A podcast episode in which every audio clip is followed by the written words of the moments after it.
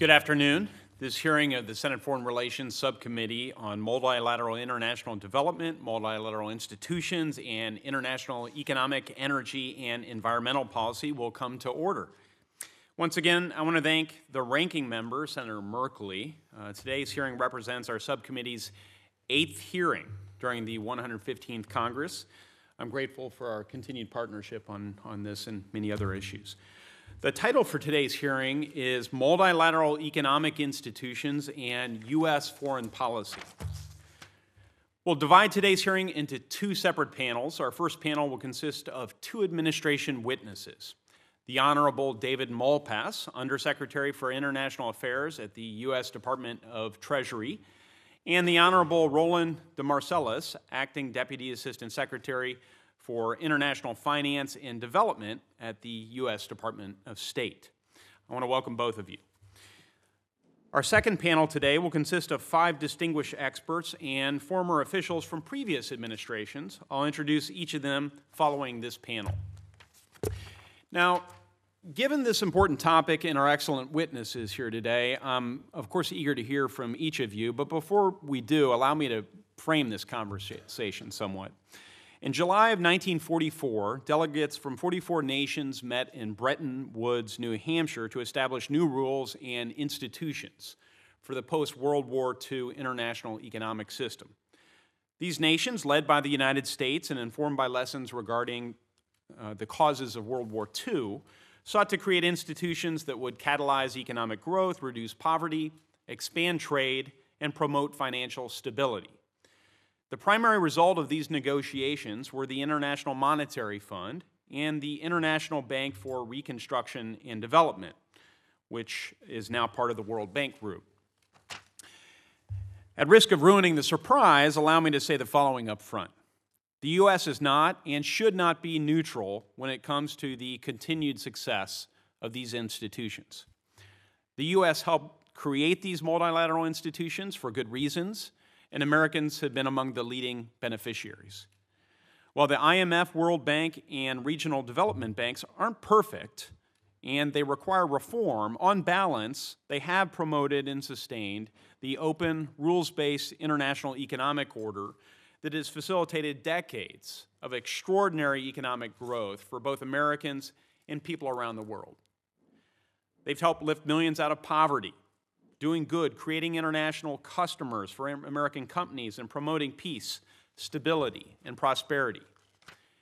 That's why I believe the U.S. should continue to support these institutions, pushing them to fulfill their important purposes and implement reforms where necessary. If we fail to lead and remain engaged in these multinational fora, other nations will step forward and replace us, namely China. In a vacuum created by the absence of U.S. leadership, Beijing would twist these organizations to their purposes in state capitalist model. Absent U.S. leadership and engagement, China would expedite the creation of alternatives to the institutions that have done so much good and serve the interest of Americans and millions around the world. Less powerful and prosperous nations would have little choice but to reluctantly bandwagon with Beijing. That would represent a negative outcome for Americans and for pretty much everyone other than the Chinese Communist Party. A coercive international economic order dominated by China would look very different. Now, to be clear, most developing countries, and particularly those in Asia, don't want to be forced to choose between the United States and China. Many countries have genuine development needs, and they'll find one way or another to address those needs. However, developing countries do want choices. The U.S. should ensure developing countries have an alternative to the Chinese model, which often involves poor transparency, unsustainable debt, and the creation of dependence, which is frequently exploited later for China's strategic advantage. We should use our voice and our vote in these international financial institutions to demand greater transparency from China and to ensure Beijing isn't saddling developing countries with unsustainable debt burdens. Simultaneously, we should lead with our strength, the private sector. We should ensure U.S. federal policies, laws, and institutions, as well as U.S. official development assistance, focus on catalyzing private investment, making clear that the United States wants prosperous and independent trading partners, not dependent debtors to extort in order to gain access to a port. I look forward to discussing with our witnesses how these international financial institutions have benefited Americans, how they're performing, and what reforms may be necessary. I'm interested in discussing how the U.S. is or should be using our voice and our vote in these international financial institutions to address the lack of transparency from China we've seen in the developing world and some of the resulting debt burdens inflicted on developing countries.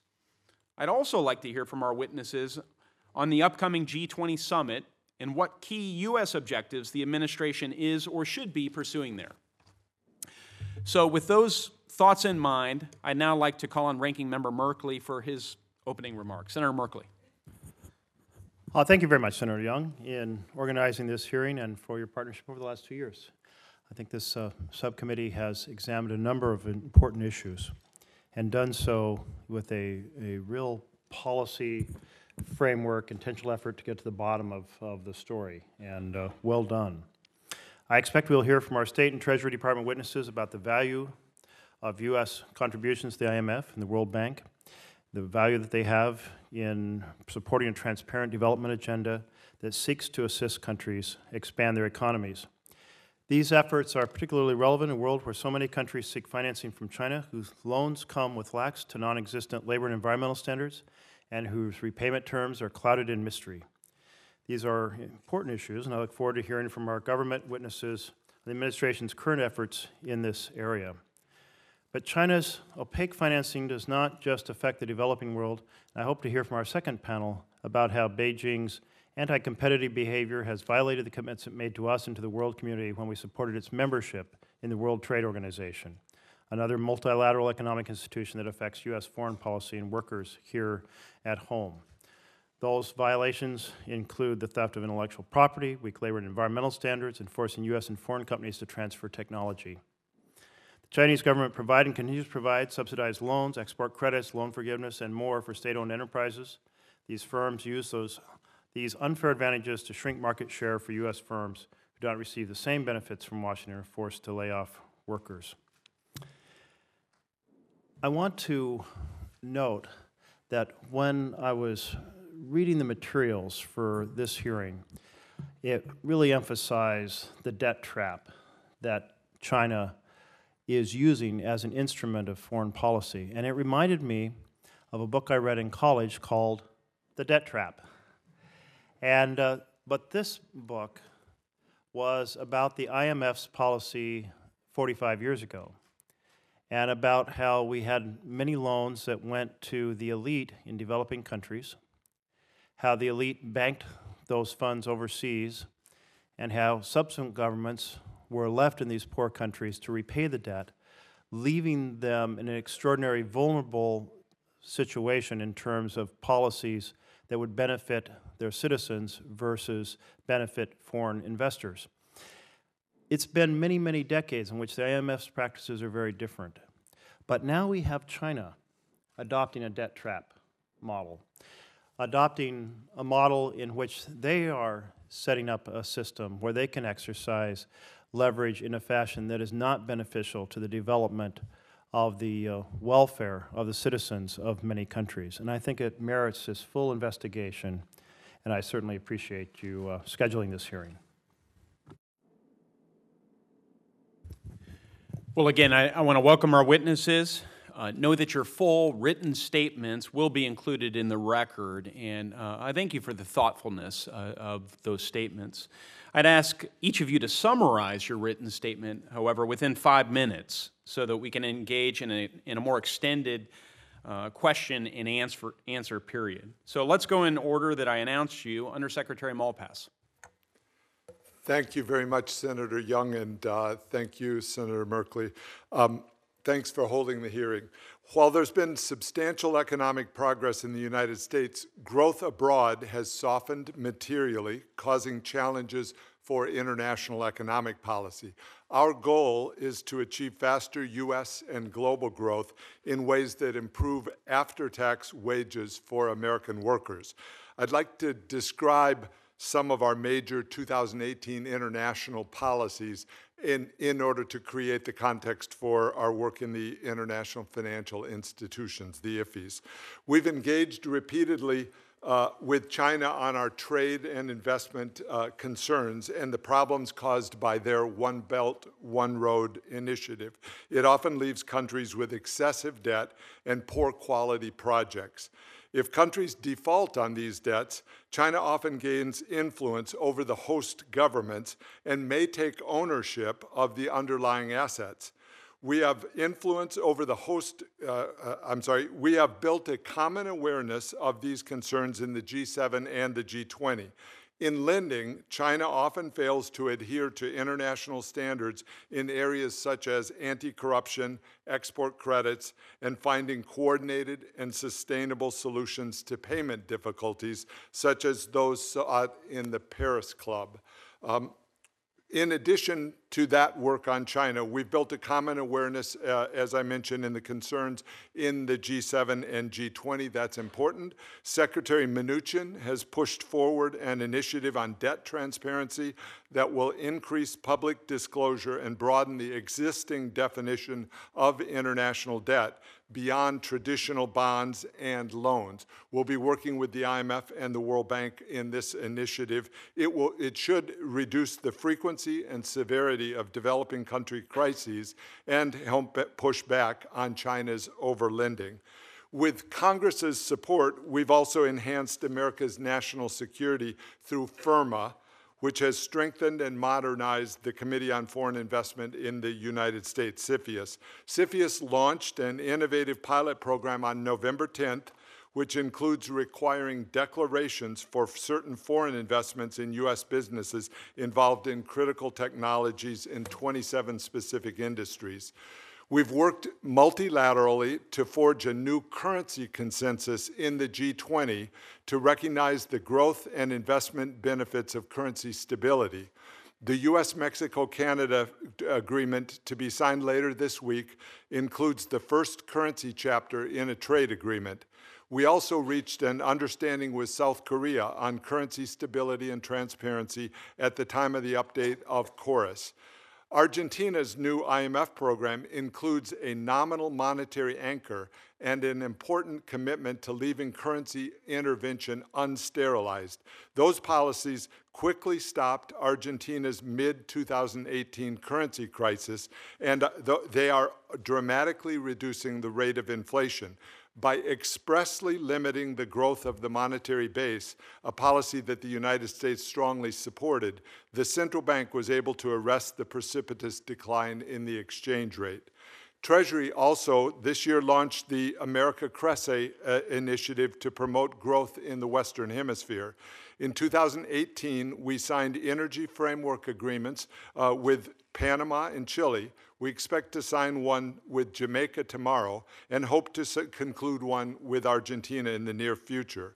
We've refocused the Financial Stability Board on its systemic risk mandate, including the adoption of an activities-based approach on insurance activities and wind down of work streams unrelated to stability issues, and the evaluation of the effectiveness of existing policies before developing new policies.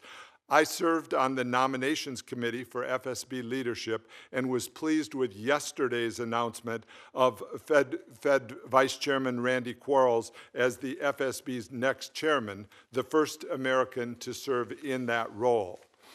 Looking into 2019, we'll continue our work on debt transparency, the implementation of FIRRMA, the energy initiatives, and China's unfair trade practices and lack of reciprocity in market access.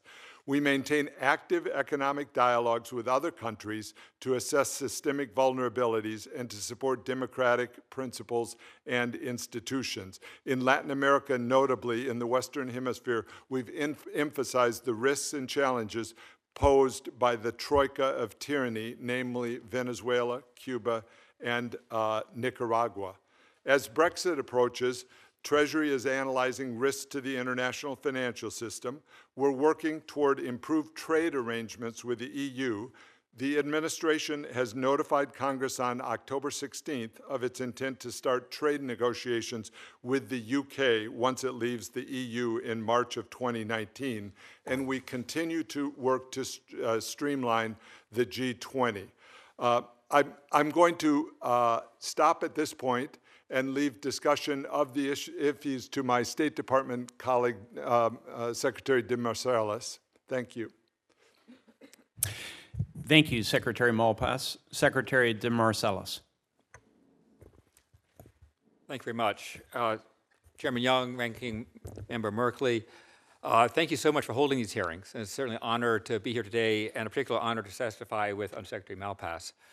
Uh, Senator, as you noted uh, in your opening statement, the United States was the leading force in establishing the World Bank and IMF. Uh, and though Treasury has the lead for the oversight of the, the IFIs and national financial institutions, the State Department has been working closely with Treasury from the very beginning to be sure that these institutions advance our interests. We created them, and we remain in the IFIs to advance our national security interests, our foreign policy interests, and our economic interests, as well as promoting the well-being of people globally. The question is sometimes asked, which is better, multilateral assistance or bilateral assistance? To me, it's like asking, when you build a house, which tool is better, the nail gun or the power drill? It really depends on the task at hand the, at that very moment. Now, we might use the nail gun or bilateral assistance more often, but you don't want to be the job site without the power drill. Now, that said, the tools can always be improved and reformed. And Undersecretary Malpass's written statement goes into excellent detail on the reforms that we're looking for across the IFIs, and we're very supportive of those. One advantage that the IFIs offer is the leveraging of resources. Since their resources so far exceed our own because of the other donors and as well as the access to capital markets. In addition, we can leverage the skills of the very talented staff at the IFIs, provide advice to developing countries around the world on issues like procurement, uh, uh, fiscal policy, anti-corruption, or debt sustainability, and many other issues. I'd like to just focus on three areas where the IFIs advance our interests. One, by providing stability in strategically important areas, such as the Middle East. Two, by advancing our economic interests. And three, by offering a best practice alternative to the Chinese lending model. In terms of the Middle East, when our vital ally, Jordan, was threatened with uh, massive refugee flows from Syria. It threatened to destabilize the country, so we turned to the World Bank to help. The World Bank set up the uh, Global Concessional Finance Facility, or GCFF, to help pool funds to assist countries facing refugee flows, initially Jordan. So the United States put in so far $35 million to this fund. We were a founding donor.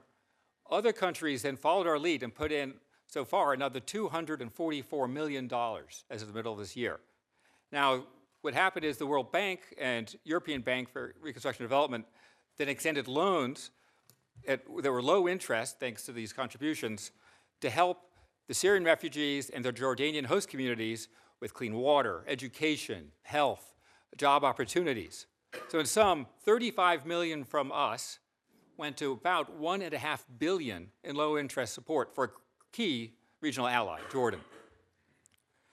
Now, to, going to our economic interests, as you noted and the Undersecretary have noted, the IMF and the banks, Zealand banks, have been working to advance prosperity around the world. So this creates better conditions for expanding the U.S. and global economy, thus giving us larger markets for export that support American jobs. America's fastest growing export markets now representing 40% of our exports, are in developing countries. The, the IFIs also help by promoting in these countries a climate of transparent business climate and helping to raise global procurement standards, fight corruption, and unleash private investment. This helps our companies compete better. Third, and lastly, the IFIs pro promote and provide transparent financing terms. Offering these, as you noted, borrowers a better alternative for their people to the opaque terms and financing offered by China in their lending practices. This already led to unsustainable debt levels in several cases. The IMF is working alongside the World Bank, as Undersecretary has noted, to bring transparency to countries' external debts, helping to shed light on these and to counter these predatory lending practices. But in addition, as Senator Merkley uh, noted, the development banks employ policies aligned with American laws and American values to safeguard the environment and people. Unlike lenders with little to no regard for these standards, the banks require borrowing governments to address environmental social impacts associated with the projects. These requirements support sustainable development and lasting results. So in closing, I'd like to reemphasize the State Department's commitment to working with Treasury to ensure that the IFIs advance our national security, our foreign policy, and our economic interests globally. Over seven decades, this has benefited exporters and taxpayers, promoting American prosperity and security. We also appreciate Congress's interest, your engagement, and continued support on these issues. So thank you again for holding this hearing, and I look forward to your questions. Thank you. Well, thank you both for um, those, that helpful summary. In fact, you've, you've preempted some of my sort of foundational questions, but I, I, I would like to begin with a bit of history here, as, as you did, uh, Secretary DeMarcellus, um, indicating in your prepared testimony that the World Bank and IMF were uh, created through U.S. leadership uh, in large measure back in, in 1944. And um, the United States uh, was compelled because of uh, that unique moment in history uh, in which it found itself um, as, as we were nearing the end of a, a world war. Uh, we had uh, suffered through a, a Great Depression. Um, do, do the lessons or, or dangers that were felt in 1944 still have some relevance to today as we think about uh, the appropriate role that the IMF and World Bank uh, are playing? Uh, thank Or you are they serving different needs um, than uh, were felt back in, in, in, you know, 60 years ago, 70 years ago? Thank you very much. And I would invite Secretary Malpass to amplify on this because he certainly has uh, very um, good insights on this question. Uh, I would say many of the issues remain the same at, at the macro level of building uh, economic prosperity to advance the global economy and American interests. Right. However, the world has changed. And uh, the focus at the time of creation was really on reconstructing Europe and our allies uh, in Western Europe. Now it's really more on poorer developing countries who need more work on governance and uh, more foundational help, for instance, on health systems, the work that the World Bank does uh, to prevent pandemic health threats from hitting U.S. shores in a country. It wouldn't have applied so much in 1944, but is now part of their work.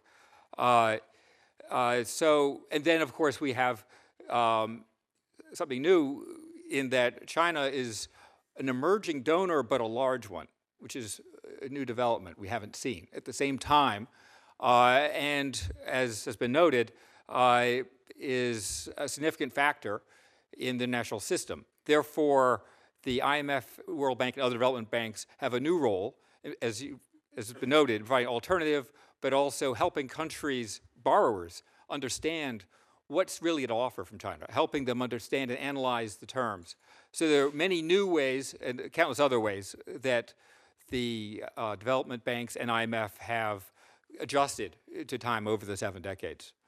Uh, Secretary P- Malpass, so in addition to stability, uh, with the example of the Middle East, more specifically the Jordan example, very, very powerful, global prosperity, 40% of, of uh, our export markets, uh, as, as Secretary DeMarcellus indicated, are located in developing countries. And then lastly, an alternative to the opaque Chinese uh, model. Are there other rationales for these institutions that we should be thinking about? In the uh, World Bank, we've advocated a shift, a graduation of countries from uh, being borrowers to not borrowing, and that way leaving more resources for poorer countries. So one of the things going on now is the conflict state uh, problem or the, the fragile state problem, where uh, where the uh, multi, where both the IMF and the multilateral development banks have some expertise in uh, uh, in in helping those situations. So one of the goals is to get the focus of the of the organizations toward those uh, those needier countries or weaker governments. Very, very good. Um, Secretary Malpass, how do you believe the IMF and World Bank are doing in fulfilling uh, their missions? You, you've itemized a whole lot of reforms that the administration has already well on its way, you know, fairly deeply involved in at the executive level. Uh, maybe you could identify uh, the leading couple of reforms that you believe need to occur how the United States should be using its voice and its vote to advance those reforms.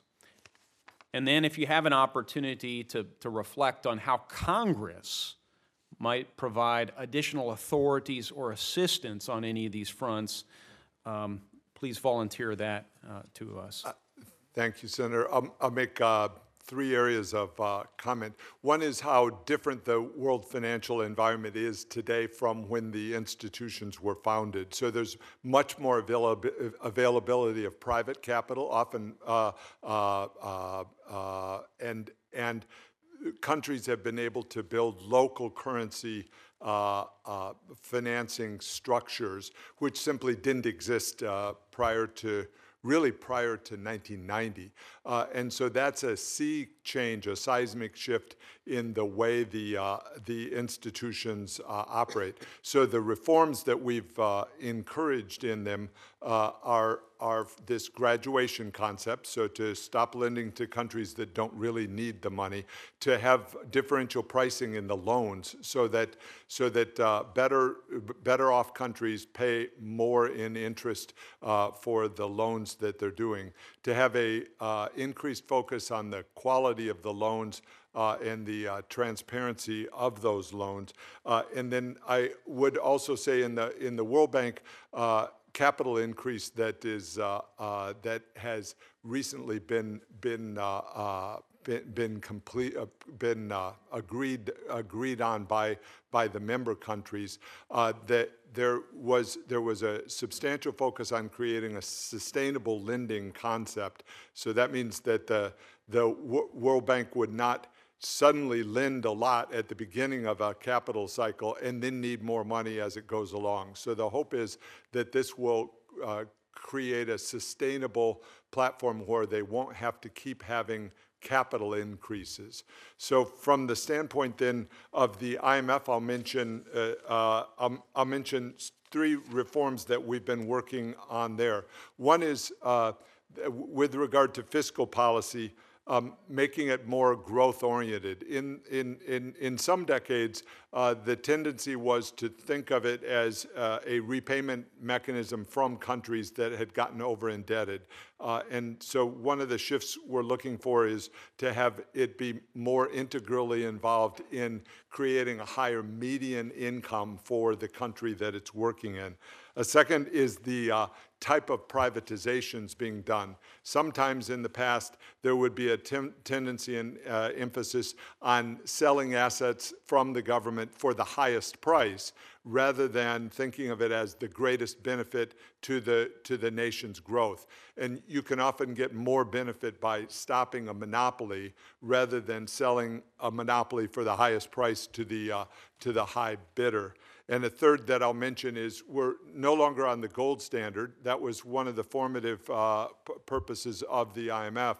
Uh, and so, in, in that regard, there needs to be, and the IMF is still under Article 1, uh, seeking st stability of exchange rates rather than uh, competitive devaluation. So, I mentioned in my opening remarks that uh, thrust of administration policy. So uh, as far as what Congress can do in, in this, uh, I think holding this hearing is, is, is very good. And then uh, being engaged in thinking about these policies. This is truly a seismic shift in global finance toward, uh, uh, uh, toward, a, a, a global situation where capital is available, where countries are, are, are implementing good policies. And so, in that regard, Congress can uh, both be aware, be knowledgeable, and be engaged in encouraging that effort. I, my goal, one of my goals, is to see quite a few more countries, let's say five or 10 more countries, growing really fast as we go into 2019 and 2020.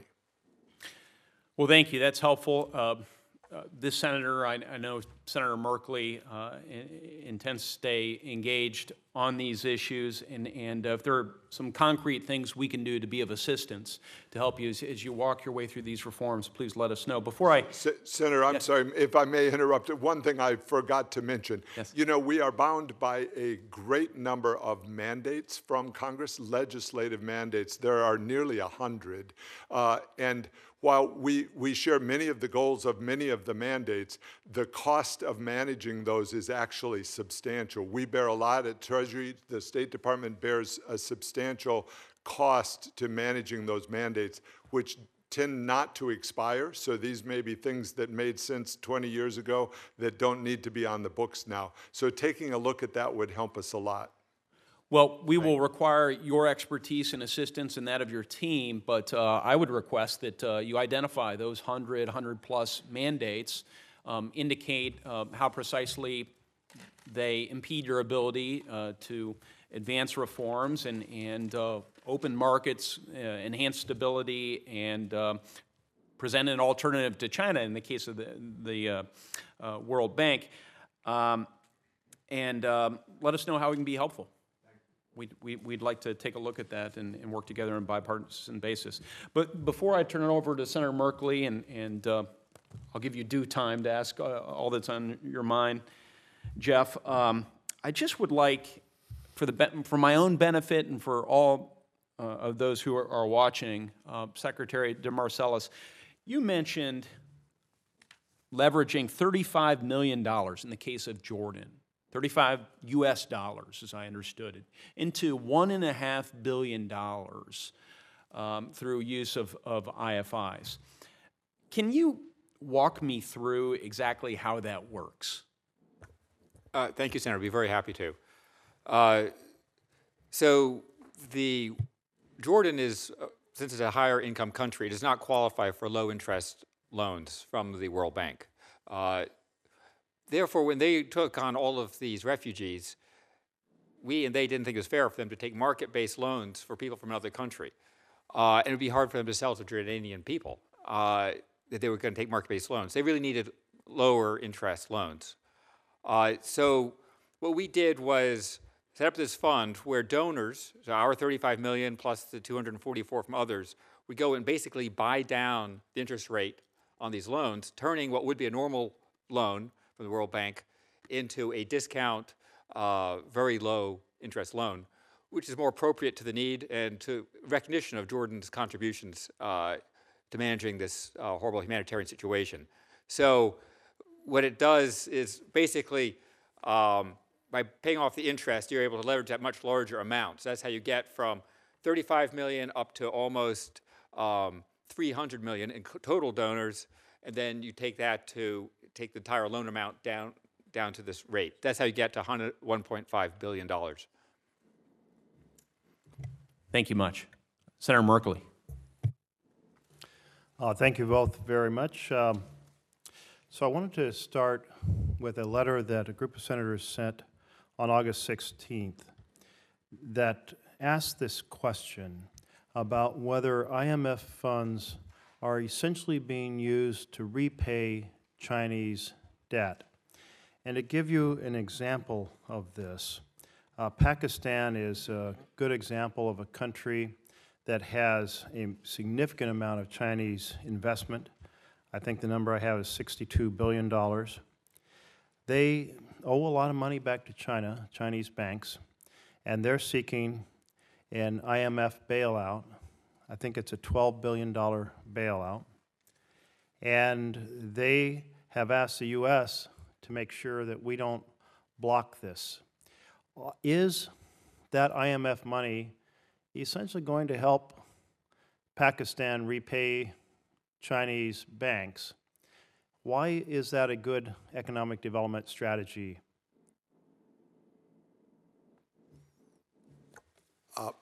Senator, I, I don't think that would be a good uh, development strategy. And so uh, the, the IMF uh, team just came back from Pakistan. I had uh, people in Pakistan two, two weeks ago. Uh, Our, one of the things we're pushing hard for is full transparency of the debt. You mentioned uh, Chinese debt, but one of the, one of the uh, uh, challenges is they haven't disclosed the terms of, uh, the- in, in many cases, they haven't disclosed the terms of that debt. That means the interest rate, the maturity, uh, and, and, and when it would have to be repaid. In general terms, uh, the, we think that the, Chi- the maturity of the Chinese debt, it comes after the IMF would have been repaid. So from the standpoint of, of, of uh, IMF money being used to pay Chinese money, I, I, I would say uh, a, a, challenge is to find a program that uh, will cause substantial economic reform in Pakistan uh, and that will uh, allow it to be funded um, uh, that Pakistan be funded and be in a, in, in, have an ability to survive in financial terms uh, going forward. Um, and I'll take this moment to say, with China in general, this problem is not unique to Pakistan. Uh, China is lending in many countries where the terms of the loans are simply not given. And that gives China a lot of uh, leverage within its uh, program, and it's something that we're uh, pushing back on very hard in the, in the Paris Club, in the OECD, in the IMF, the World Bank, at the G20, and in the G7. So when you say the terms are not given, do you mean not given to the borrower or not given to the international community? In some cases, both, but it, it, it- so they're not made public, they're not available to the, to the uh, uh, International Committee, but sometimes they're not even available to certain parts inside the government itself. And that's a, that's an issue uh, uh, because China may make a loan, but not really want the terms of the loan to be disclosed even within the government that it's lending to. So Senator Young and I both refer to this Chinese debt trap strategy. And I'm just going to restate it simply and see if you all concur that this is their strategy or if we're perhaps mischaracterizing the situation. But China often lends to developing countries that uh, may have a, an interest in a particular building a port, building a highway, building a prestige project of, of some sort that involves a significant amount of debt. They often use their own workers, that is Chinese workers, to build the, the, the project. Uh, it's often very opaque in terms of the, the, the terms. Uh, the um, often involves a, and these are not gifts, but, but, but these are Chinese loans, so therefore repayment is necessary. Uh, the government is often reluctant to disclose the terms without transparency, so perhaps the, the country is getting a very poor deal. And um, the result is now China has significant leverage uh, to, uh, to apply for other national interests that China has. Is that a fair characterization of the Chinese debt trap model? Is this? I, I I, uh, share many of those concerns, yes, sir. And so uh, I'll give you an example where China then does not work with the international community on some of these. Uh, There's a, an- a group called the International Working Group on Export Credits, where there's an effort to have disclosure of the export credits that are, that are going to, to countries, such as countries in Africa or to Pakistan. Uh, China simply uh, has, has stood aside from that group. They attend meetings, but then don't engage to, to uh, describe which of their institutions are making those loans. Um, and a second is the Paris Club itself, where China is the is now in for for many countries in the world. China is the biggest creditor, and yet it doesn't participate in the the Paris Club, which is an organization of creditor countries that tries to have rationality within the uh, the restructuring process when a country uh, basically can't can't repay. So we've so I'm I'm I'm describing constructive ways that China could be better involved and yet simply has chosen not to be. Should- should- Oh, please, go ahead, yes. If I could uh, add to that, um, one of the most prominent examples of what you've described is uh, in Sri Lanka, the Hambantota port, where after um, Sri Lanka couldn't pay the debts, uh, China converted the uh, port uh, to their own ownership for 99-year lease, as well as 15,000 acres of land. Uh, but when that happened, that was noticed around the world. Uh, and we hear about it all over the world. And so you've seen that become a campaign issue in many elections around the world, where opposition groups are criticizing the volume of Chinese lending and the terms and all of the other drawbacks that you've already elaborated. Uh, so in Malaysia, we saw President, uh, Prime Minister Mahathir canceling billions of dollars of uh, Chinese projects. In the Maldives, uh, a new government ra- ran against basically Chinese lending and won, and they are now opening up the Chinese books. In fact, I was impressed this morning that they discovered that some of the Chinese projects were ran massively uh, up in cost overruns, like triple the price, market price for a hospital.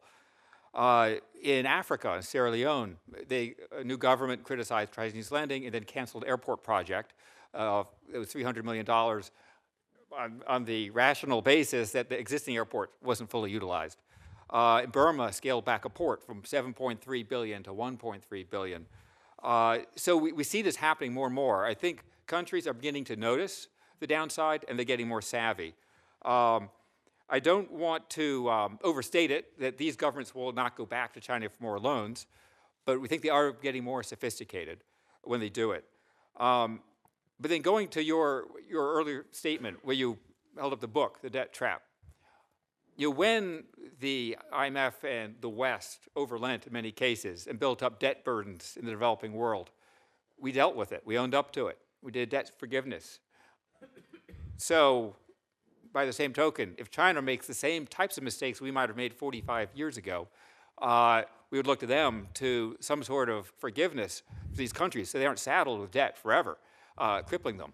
Uh, so I, think that's something that uh, that the entire world would like to see. Uh, so, but thank you for raising that issue. It's certainly one of, of intense interest. One of the, the, the reasons it was such a, a problem was corruption. So there would be an IMF loan to a government where the elite would essentially funnel off massive amounts of the loan, and the remaining amount of the money and its development project couldn't possibly generate enough economic development to pay the loan back. So it was a, bad investment. And then the terms of the IMF agreement were essentially that to pay back the loan, you had to engage in austerity. So you had an elite that now had been super enriched by this deal because of the corruption, and you had a population that was now suffering the austerity necessary to try to find some path to pay it back, which was not a good deal for the people of, of, of the country. And as you say, we wrestled with it. We've, we, we have transparency around it. We had an academic debate. We had an institutional debate. I'm not sure that those mechanisms, in fact, I'm quite sure those mechanisms are not present in the Chinese consideration of, of the impact of their debt trap. It seems to me this is a, a, a case uh, where there, there, it's a deliberate strategy to create uh, leverage rather than a strategy gone awry, if, if you will. Which, if it's a deliberate strategy, you don't necessarily have any plan to or desire to remedy it. As you point out in Sri Lanka, for 99 years, they have a massive port owned. I, I know I've heard from the national security side, our concern is it might also become a military base outpost uh, for, for China. And so I'm wondering as we push to uh, kind of draw attention to this strategy, are there other things that we should consider doing? For example, should we push for a policy in the IMF and World Bank that no loan, no grant project will go to any country that doesn't have complete transparency for its international borrowing.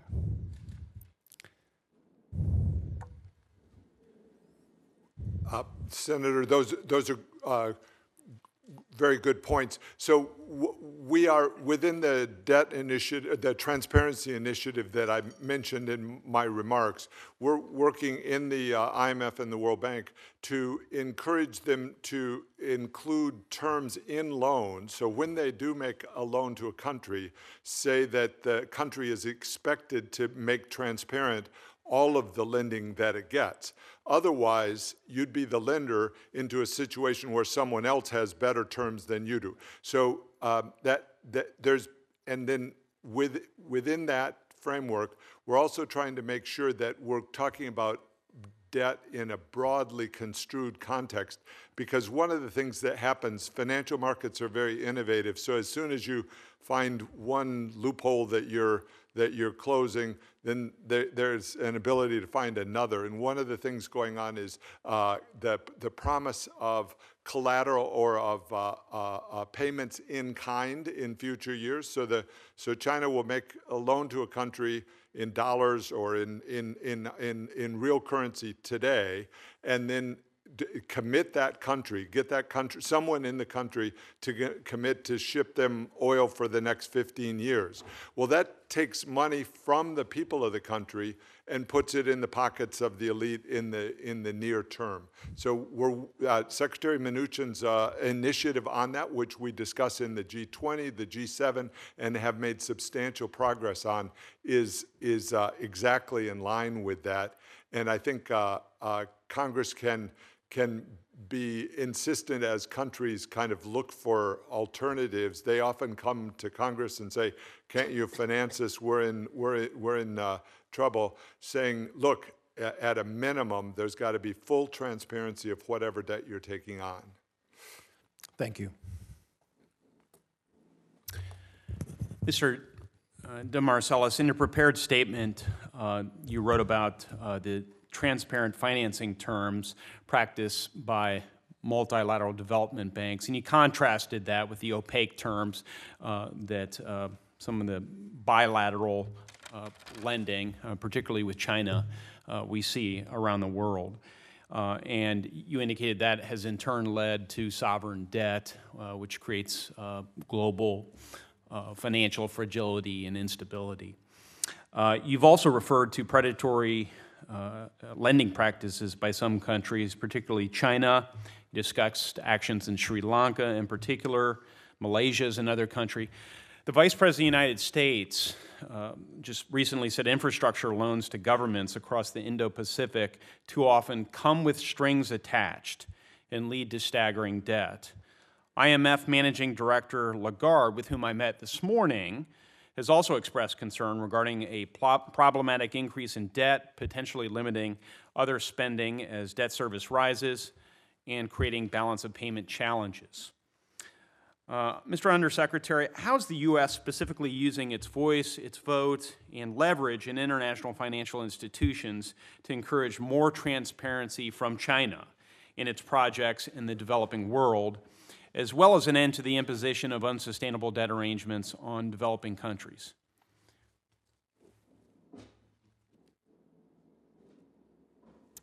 And Mr. Malpass, if, if, if, you prefer to chime in, um, please feel at liberty.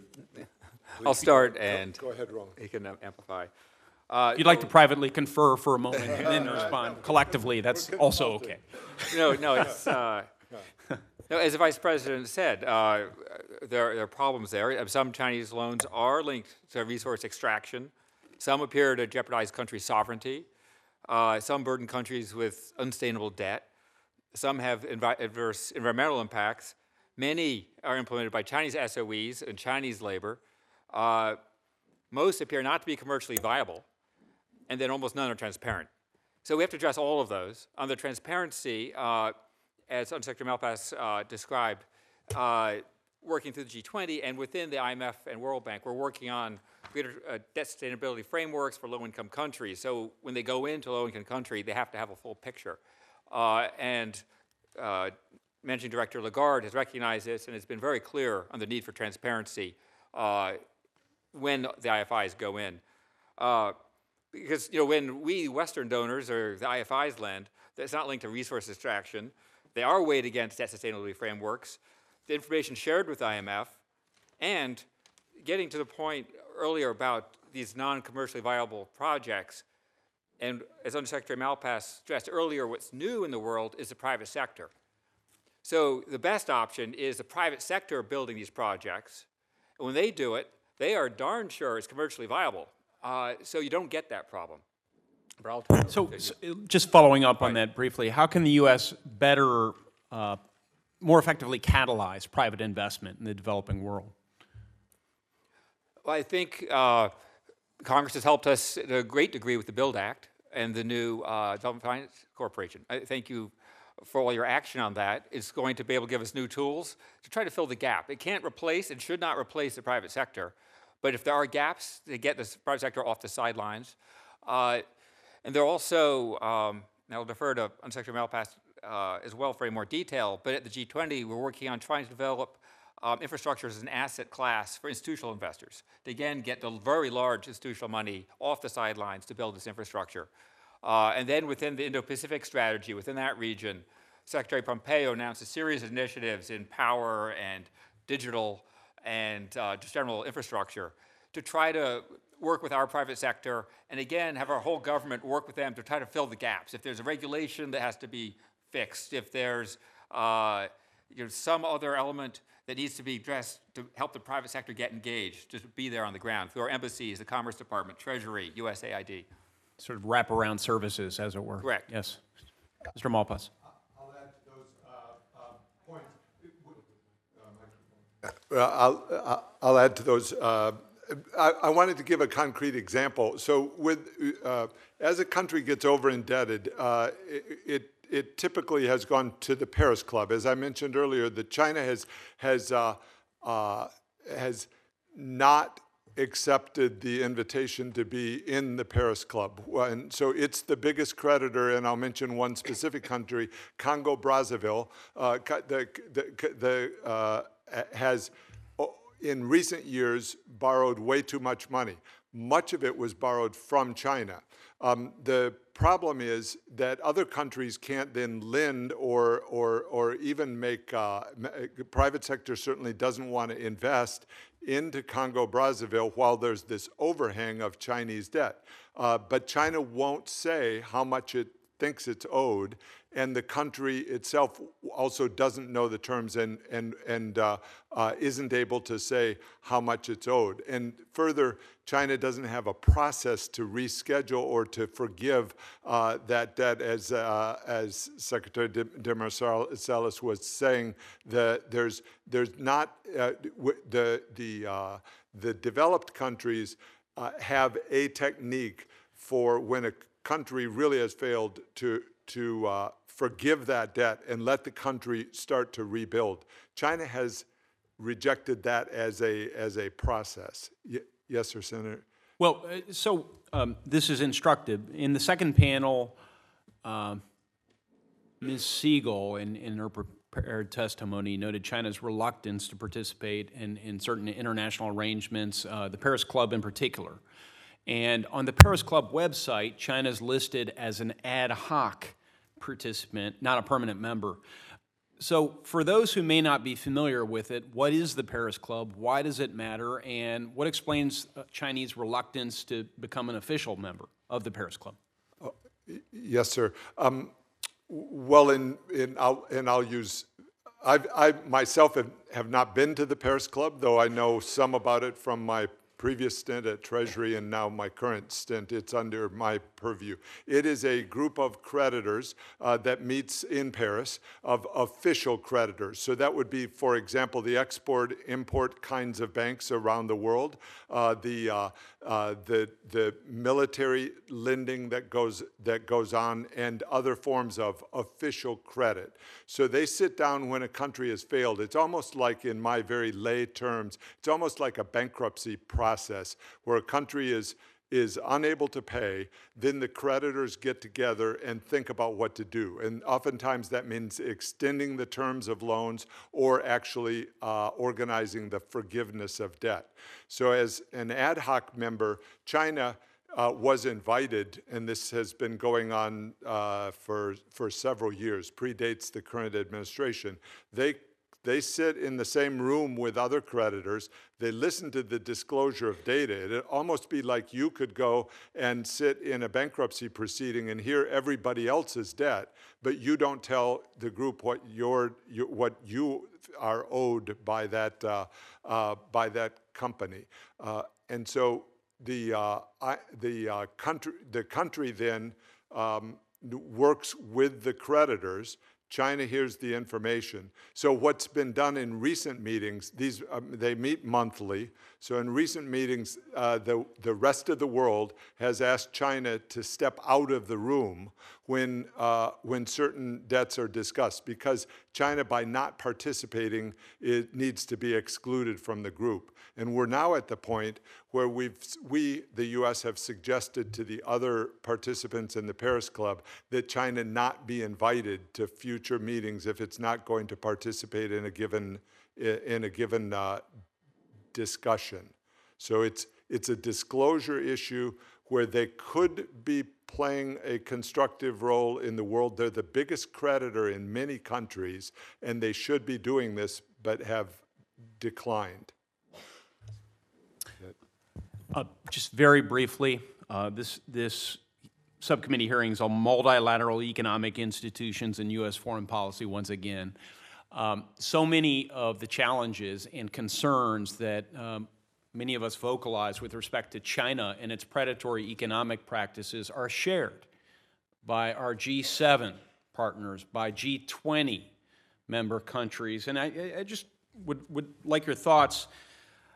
You can give us a letter grade or your qualitative assessment of how the United States is doing on a multilateral basis and working with other countries to address uh, these concerns and these predatory practices.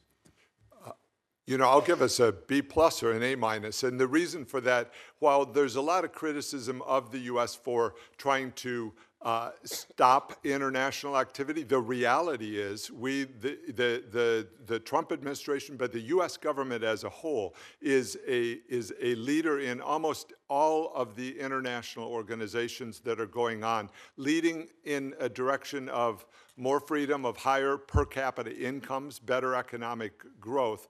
And the way to do that doesn't mean that we want the organizations to spend more money. In fact, one of the things that I've tried to get us to do is have these eh, multilateral bodies have a lot fewer meetings and less talk and more action within them. And we've been somewhat successful in the G eh, in the G20, uh, in in the uh, uh, in the OECD framework and in other frameworks in scaling back their work streams. I mentioned the Financial Stability Board (FSB) early in my remarks. Thank you. I'm, I'm going to give Senator Merkley uh, uh, allow him to close out this uh, panel, and, and thank you, gentlemen. So I was uh, reading that the World Bank has some 60 billion of projects in, in China.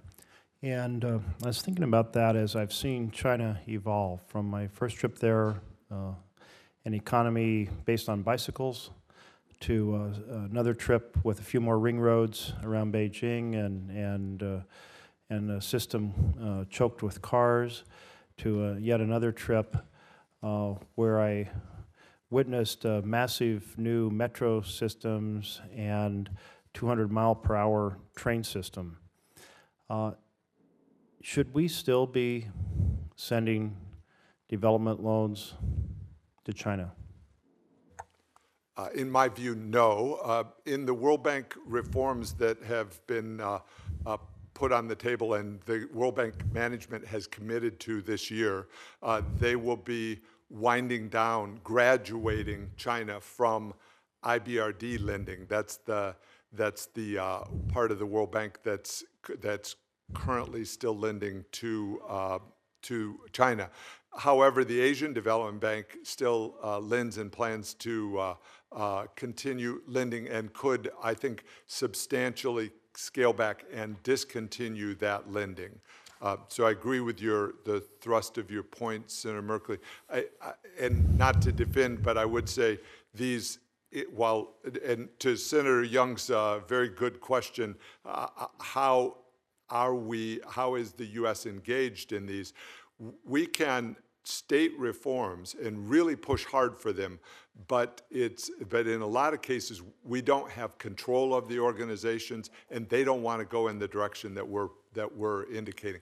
With regard to china final point is uh, the the world community is pretty much in line now recognizing that china's been taking advantage of the system. So there's actually good support within the G7 and even in the G20 and bigger bigger bodies that China's got to change and got to stop taking these loans as as uh, uh to wind down its borrowing from the institutions. And finally, last last Friday, the Trump administration released its national climate assessment that uh, got a lot of attention, despite being released the day after Thanksgiving uh, because it laid out the already massive damage that's happening in the U.S. due to climate chaos and how those impacts will accelerate over the years to come.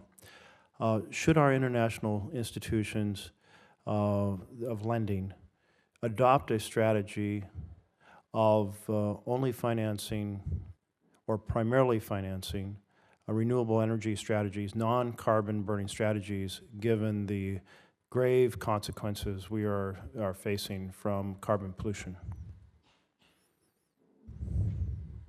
It, in, in most cases, the organizations try to have high quality projects that are transparent uh, and that where there are uh, environmental assessments as appropriate for the projects.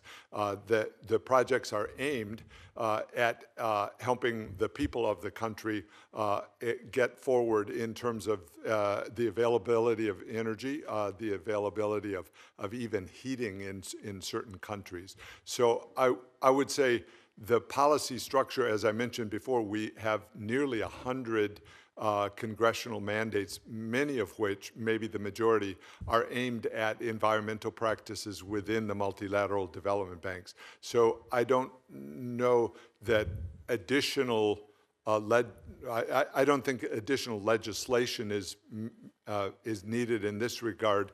I would say that uh, projects are monitored uh, and uh, there's, a, there's a substantial amount of evaluation done of environmental impacts now. Thank you. A lengthy answer, uh, avoiding the core point of the question, but thank you. Thank you, sir. Well, I, I, thank you, gentlemen, for your time, your testimony, and your service. Uh, note that uh, I plan to keep the hearing record open for 48 hours, and I'd appreciate you both submitting timely responses to any questions that may have been submitted for the record in my absence when I had to step out for a couple of minutes. Uh, thanks again for being here today. If your schedules permit you to stay for the second panel, I, of course, would welcome you to do so. However, I understand if your schedules require you to depart. Uh, this concludes the first panel. We'll now take a few moments to transition and permit panel number two witnesses to take their positions.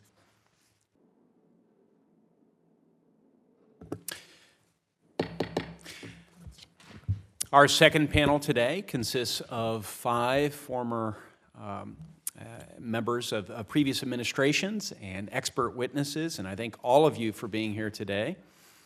The Honorable Clay Lowery, a visiting fellow at the Center for Global Development, who has also served as Assistant Secretary for International Affairs at the Treasury Department from 2005 to 2009. Mr. Scott Morris, Senior Fellow and Director of the U.S. Development Policy Program at the Center for Global Development. He also previously served as Deputy Assistant Secretary for Development Finance and Debt at the U.S. Treasury from 2009 through 2012. Ms. Jennifer Hillman, professor from practice, Georgetown Law Center, Ms. Thea Lee, president of the Economic Policy Institute, and Ms. Stephanie Segal, senior fellow and deputy director of the Simon Chair in Political Economy at the Center for Strategic and International Studies. I welcome each of you. Thank you again for being here. Your full written statements will be included in the record. I'd ask each of you to summarize your written statement within five minutes so we can engage in an extended Q&A and conclude the hearing around 4.30. So that's roughly 45 minutes from now. Why don't we go in the order that I announced you once again? Mr. Lowery. Uh, Chairman Young, Ranking Member Merkley, thank you for the opportunity to testify on the multilateral economic institutions and U.S. foreign policy. I'm going to skip the portion that I had about the, uh, uh, the multilateral economic institutions. I think the government witness has covered it very well about the reforms that are needed as well as the importance to our national interests. So when thinking about these institutions in terms of our foreign policy, the committee asked in particular about the U.S. relations with China, as we heard some of the debate earlier. So I begin with the Trump administration's national security strategy that refers to China as a strategic competitor. Through its Section 301 investigation and other actions, the administration has gone even further and accused China of being an unfair competitor. And this analysis, to me, seems fair, fair and accurate. But to compete, the U.S. should not just criticize, it needs to have an affirmative strategy. And this starts with emphasizing U.S. strengths and seizing opportunities to demonstrate better U.S. alternatives. And our strengths, in my opinion, start with one, our model of the private sector, not government support, leading the way. And two, our deep and long-standing relationships with allies around the world who share our values and our ideals, not just having transactional arrangements. So while China may have spent a trillion dollars in its Belt and Road Initiative over the last five years, I think it is far more important that just in the Indo-Pacific region alone, the U.S. has over $1.4 trillion in trade annually and invested over $900 billion in the region as of 2017. These are U.S. strengths, and we should use official tools, whether bilateral or multilateral, to highlight and leverage such strengths. This is why I think the Trump administration and Congress, particularly this committee, deserve praise for rethinking OPIC and strengthening it through the BUILD Act. The closest multilateral model to this approach is the International Finance Corporation, which is the window at the World Bank that finances productive private enterprises in the least developed countries. To work in riskier countries, the IFC is probably going to need to issue more capital. And so recently, IFC shareholders, including the United States, reached agreement that will allow the IFC to increase significantly its investments in the poorest countries and the most fragile countries, while the U.S. will not have to provide any new money to this and still retain its veto power. This deal strikes me as a solid accomplishment by the Trump administration. On the other hand, the Trump administration has taken a number of steps that undermine the strengths of the United States, and I'll just name two. First was walking away from the Trans Pacific Partnership. There is no other way to put it. This was reckless and a gift to China. Instead of helping to establish higher standards and better market access for our private sector, we are stuck trying to cobble together bilateral deals that appear to rely on a model of managed trade. Second, the administration has not taken advantage of building a coalition to confront China, but has instead threatened to impose tariffs on our closest allies on the laughable justification that importing automobiles threatens our national security.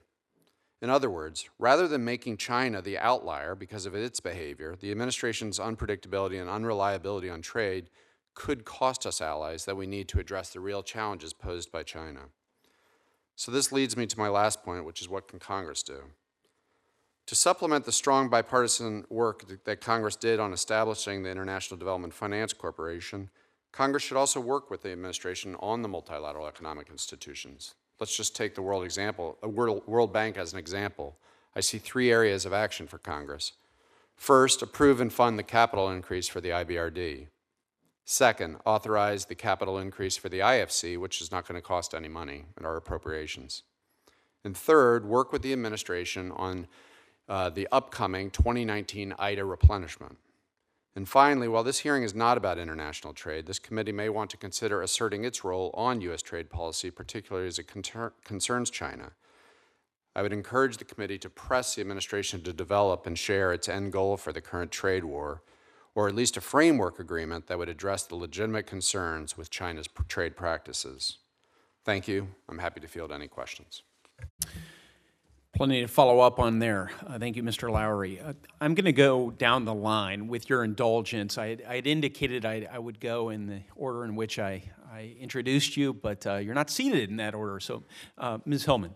Well, thank you very much. That makes it a lot easier on all of us. Yes. Uh, Thank you, Chairman Young and Senator Merkley. I very much appreciate the opportunity to appear before you, uh, particularly at this time when in the international economic order that, as Chairman Young mentioned, the United States worked so hard uh, to create and nurture is at such a critical inflection point.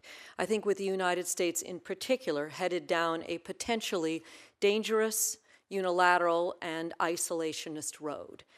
The major problem, I think, with the approach that we're taking is that the problems that we are confronting, whether that's the struggle around the world for good jobs that pay a living wage, whether that's climate change, whether that's the widening of the wealth gap or the rise of extremism and threats to national security, these are not problems that can be isolated or solved by the United States alone. These are increasingly complex problems that overlap with one another and that will require global solutions. And yet, these problems are arising at a time when our international economic institutions are under siege. Um, they are being responding to a backlash from globalization. They're being attacked from outdated mandates that do not address the 21st century problems that they need to deal with, and they're being questioned in terms of their effectiveness, their relevance, and their legitimacy. I would say the crisis is the most acute at the World Trade Organization, and yet the United States needs the United States more than ever if we are to take on China. Why the crisis at the WTO? Well, there are a number of sources of frustration outlined in my written testimony. I'll mention just two. First, there is a lack of balance at the WTO between the weak negotiating arm of the WTO, with members having reached only one agreement on trade facilitation since 1995, compared to the very strong, some would say even too strong, uh, dispute settlement arm of the WTO, while the executive part of it is viewed as highly competent but lacking in the authority to drive any meaningful change. And it's this lack of balance that appears to be the primary driver for the United States' decision to block any process to reappoint members of the WTO's appellate body. So we are now down to just the bare minimum of three members sitting on that appellate body, and any even discussion about how to put new members on the appellate body has been blocked by the, by the United States. Um, secondly, I'll mention a recent willingness, led by the United States, to impose tariffs um, that violate the WTO's basic rules, which leads many to question what's the point of having a rules based organization if its major members regularly flout those rules.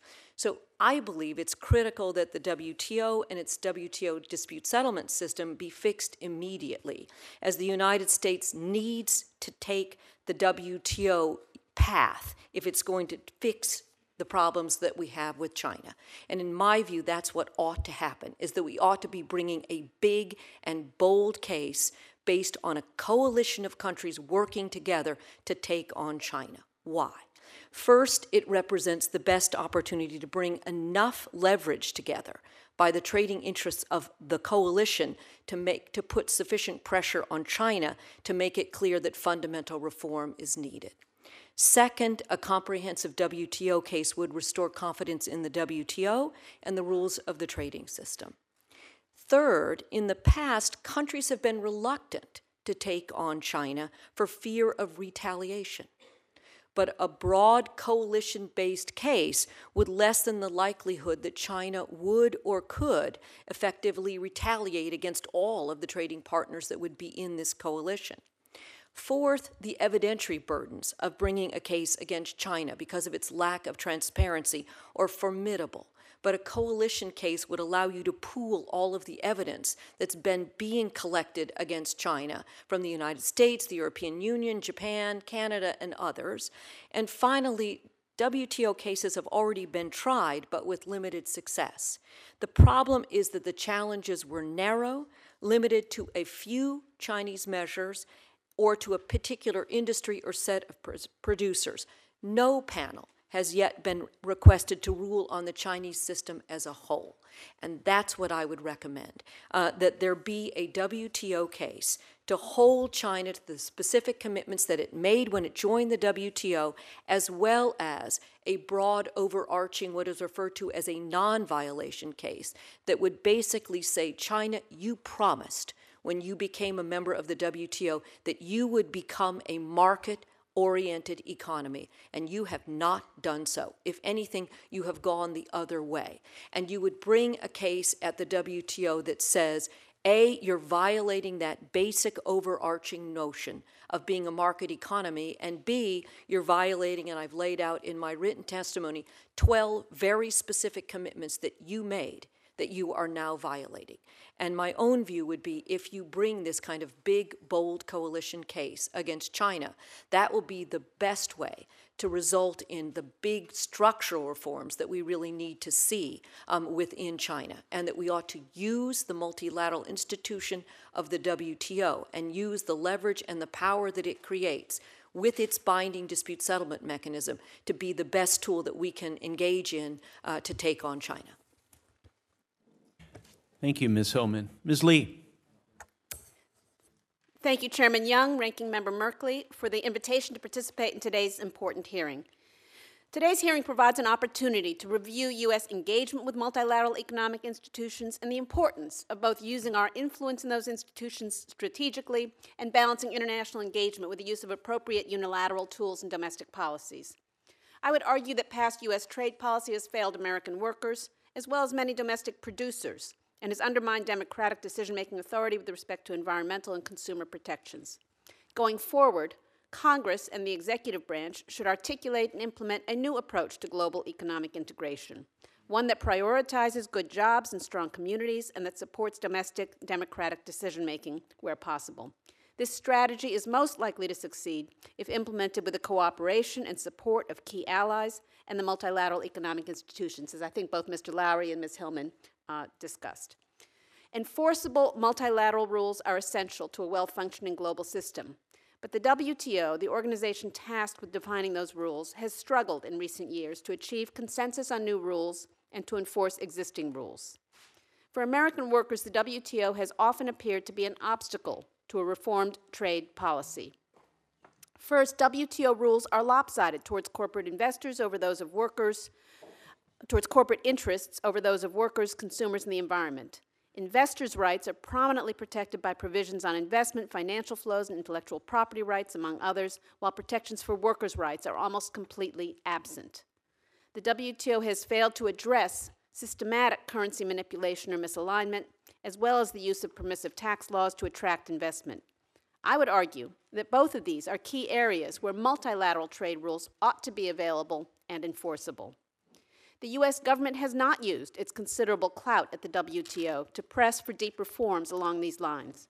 Even if it were to do so, it would only succeed if it were able to build a coalition with other industrialized countries and key developing and emerging nations.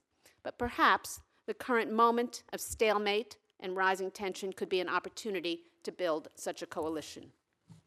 Second, with respect to enforcement, the United States has not been able to manage its trade relationship with China effectively since China's accession to the WTO.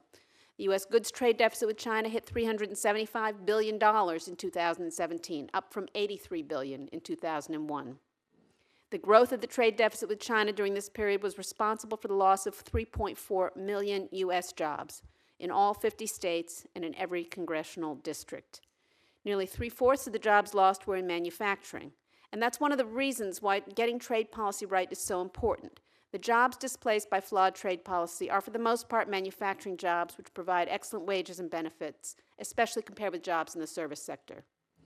EPI research has shown that the wage suppressing effects of our poor approach to globalization and trade have hit all workers without college degrees across the country, not just those in manufacturing who have lost jobs directly to import competition. These widespread wage impacts are more significant in the aggregate than the more concentrated losses in directly trade impacted sectors. The key elements of needed trade policy reform include the following. First of all, address currency misalignment. The U.S. must abandon our strong dollar dogma and target a currency that allows for a manageable and stable trade deficit. We should also ensure that our tax and spending policies are in line with a sustainable value for the dollar. Last year's tax bill and spending policies contributed to a higher valued dollar, which is one reason why our trade deficit is growing. The WTO and the IMF have not provided any support or guidance for addressing currency misalignment, despite the fact that each of those organizations, in principle, has some jurisdiction in that area.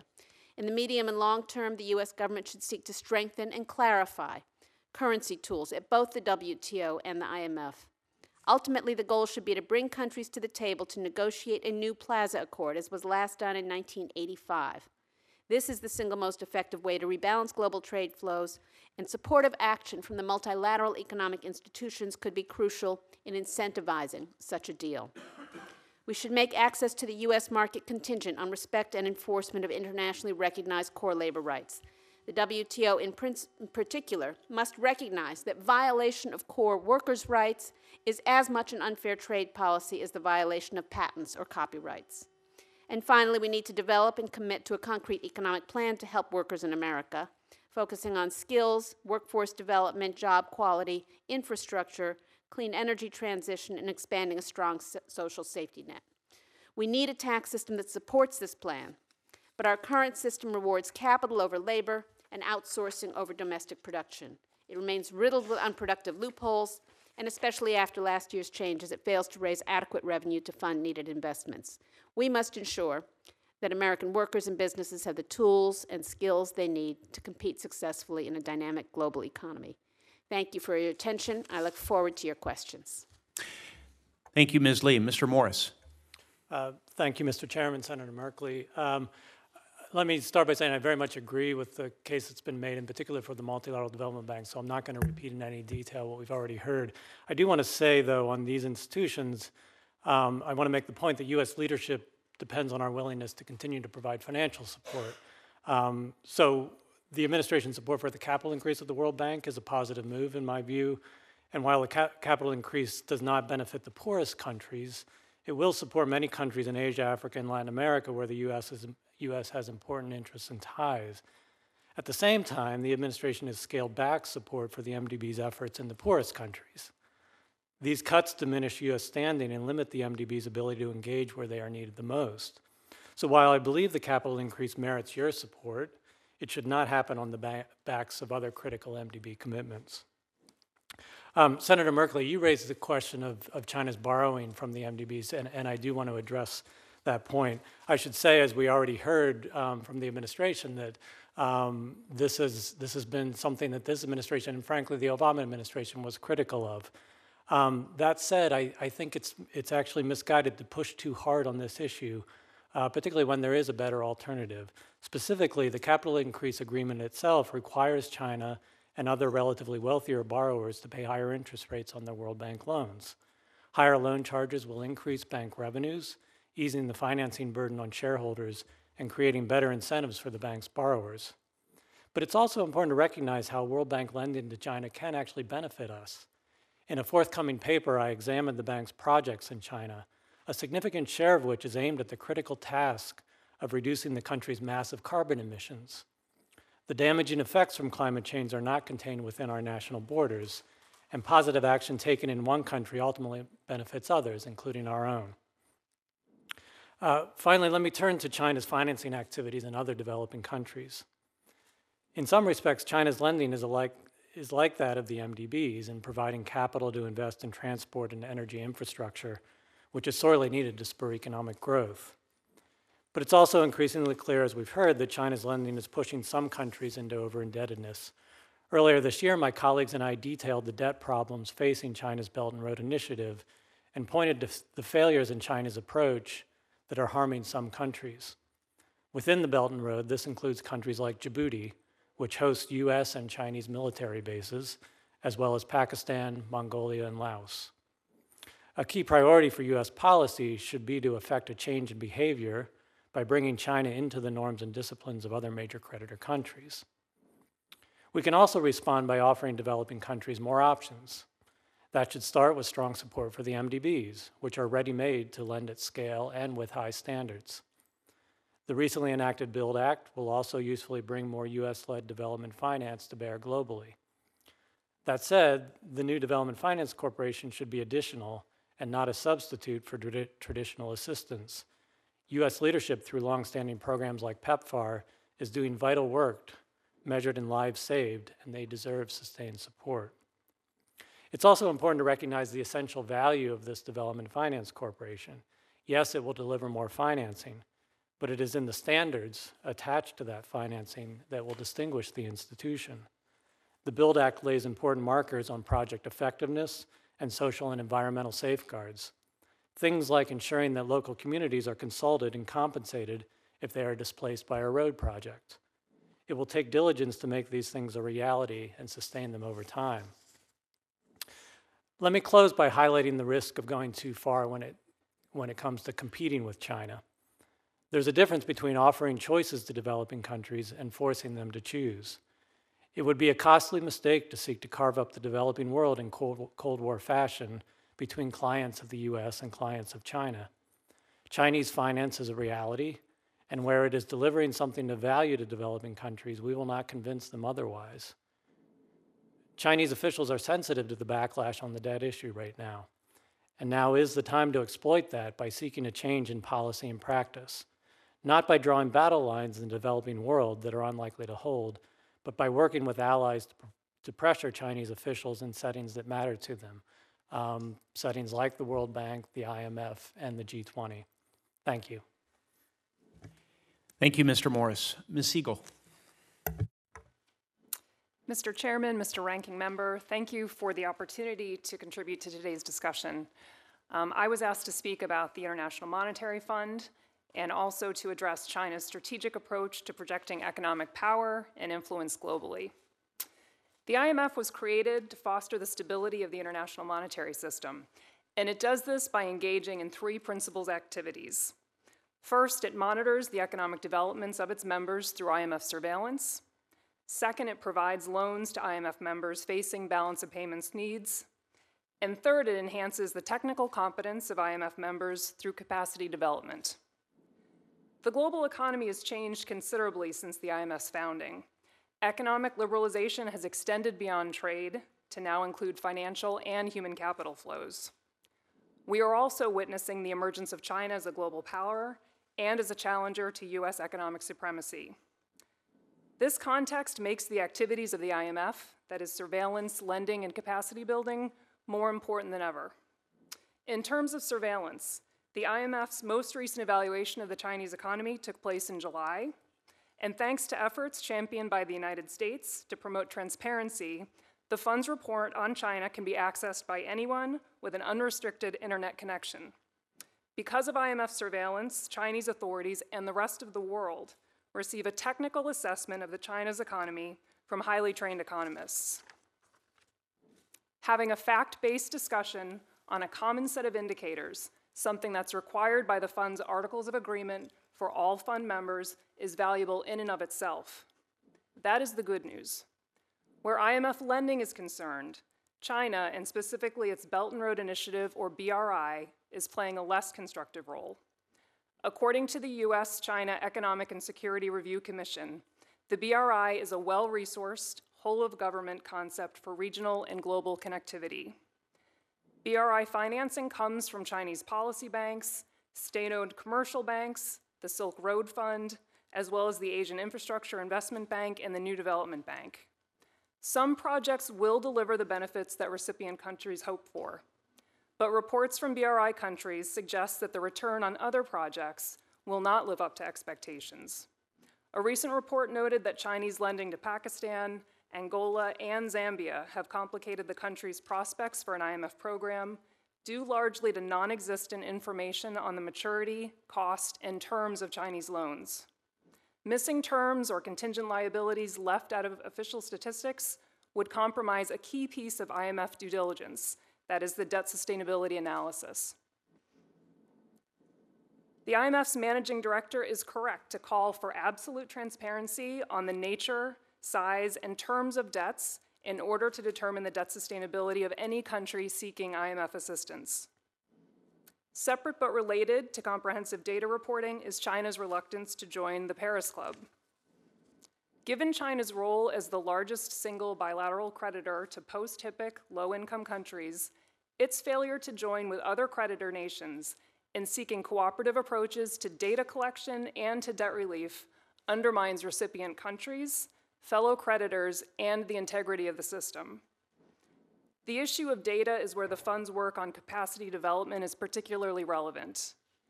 The IMF should be ready to assist China in boosting its capacity to track credit and credit like instruments and make this information public. Capacity development should also be prioritized for recipient countries so that they can assess financing terms and reduce any information asymmetries between borrowers and creditors. Expanding the envelope of data that member countries are obligated to provide in the context of IMF surveillance is also worth exploring. So, to close, IMF activities advance our national interest by boosting transparency, by promoting global financial stability, and by enhancing the technical capacity around the world. Maintaining U.S. support for the IMF through our policy engagement and in the context of periodic IMF resource reviews represents a responsible use of our own scarce national resources. In addition to support for the IMF and the other IFIs, the United States can help countries that have limited options to finance uh, needed investments. Passage of the BUILD Act, along with the recently announced Indo Pacific Transparency Initiative, allows the United States to offer a positive agenda for infrastructure investment. Again, I thank the subcommittee for the chance to offer my thoughts, and I look forward to any questions.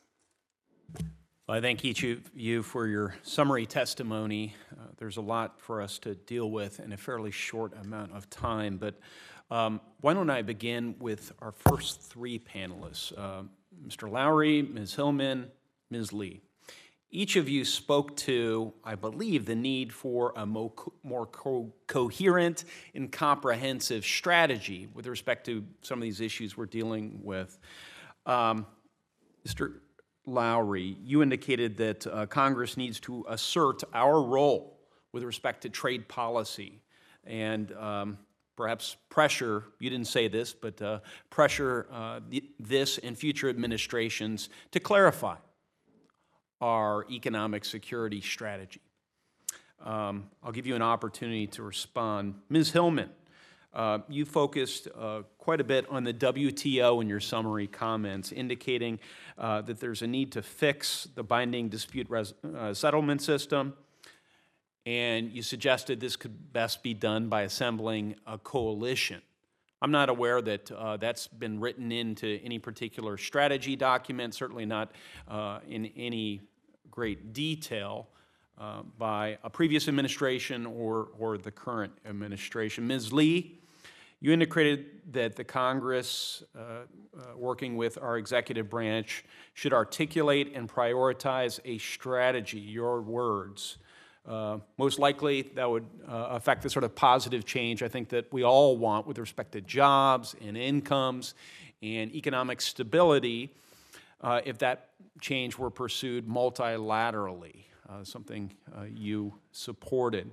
So I think there's a means towards our getting there. In fact, I drafted legislation that I think would get us there. It's S 2757, the National Economic Security Strategy Act of 2018. Senator Merkley uh, was uh, the original co sponsor, uh, lead on this. It would create a statu- statutory requirement for the periodic production in submission to Congress of a national economic security strategy. And um, what do you think about this idea, Mr. Lowery? We actually have a written document that can be critiqued by the academic community that will signal to our friends and adversaries and partners alike exactly what our strategy is. We could seek buy in, as we do with a national defense strategy or or a national security strategy from the legislative branch. So we're all working together uh, for the betterment of the United States and all we represent. Is it, is it a good idea to have a written strategy? Um, so I had the honor of uh, serving on the National Security Council staff uh, back in 2001 and 2002. And part of the staff's work was na the national security strategy, um, which I do find to be a very helpful document. In fact, I quote, used that in my testimony today from the Trump administration. So I, I, have read your legislation. I think it would be a very helpful thing. Um, I mean, having international economics um, should be part of any strategy, whether it's the national security strategy or creating a national economic strategy to go into more detail. Just like, for instance, on the national security strategy, there is a national defense strategy that relies on it to create more, to be more specific on how the Defense Department envisions this uh, document. So I think that this makes a lot of sense to me. It helps create priorities, it helps communicate what the administration is trying to do, whether it's this administration, the next administration, or fo following administrations. And of course, much of the strategy would be classified in nature. There'd be a classified annex. Um, uh, as with our national security strategy, the rest of it uh, would be open source. Uh, Ms. Hillman, thoughts? I think it would be serving a great need, which I see very clearly right now, by helping to draw a line between what is economic security and what is national security. Because clearly, one of the real threats to the WTO is the fact that the United States has imposed these tariffs on steel and aluminum in the name of national security. And right now, those tariffs are being challenged at the WTO um, by many of our trading partners. And the response of the United States has been that somehow we are allowed to violate all of our commitments because the challenge is coming to say you can't put tariffs on steel um, of 25% because we agreed, we bound our tariffs on steel at 0% duties. So by charging this 25% tariff, we're breaking that commitment. We're violating the WTO rules. We said clearly we would not impose tariffs other than equally on all of the members of the WTO, and yet we're putting the tariffs on some but not on others. So, what the United States is intending to say in that litigation is oh, no, we're allowed to do this because we say it is in the name of national security.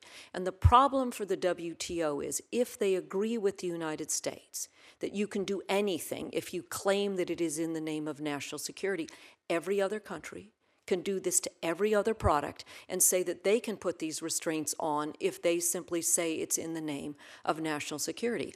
And if, on the other hand, the WTO says, no, United States, you cannot do this in the name of national security, the concern is that the Trump administration will withdraw from the WTO on the theory of, you know, sort of, who are you, WTO, to tell us what is in our national security.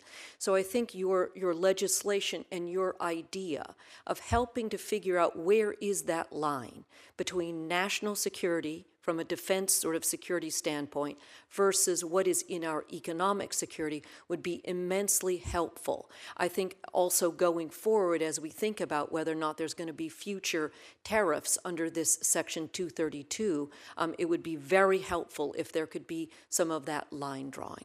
And last thing, I'll only comment quickly you asked about whether or not there is some kind of a strategy document that would speak to these China issues that I was talking about in terms of a WTO case. Um, the U.S. China Economic and Review Security Commission uh, just recently, very recently, released um, its annual report to the Congress, and included in their section on trade and China is this idea of bringing a sort of bigger, bolder coalition case to challenge these trade issues with respect to China. Excellent. Uh, Ms. Lee. Thank you, thank you, Mr. Chairman.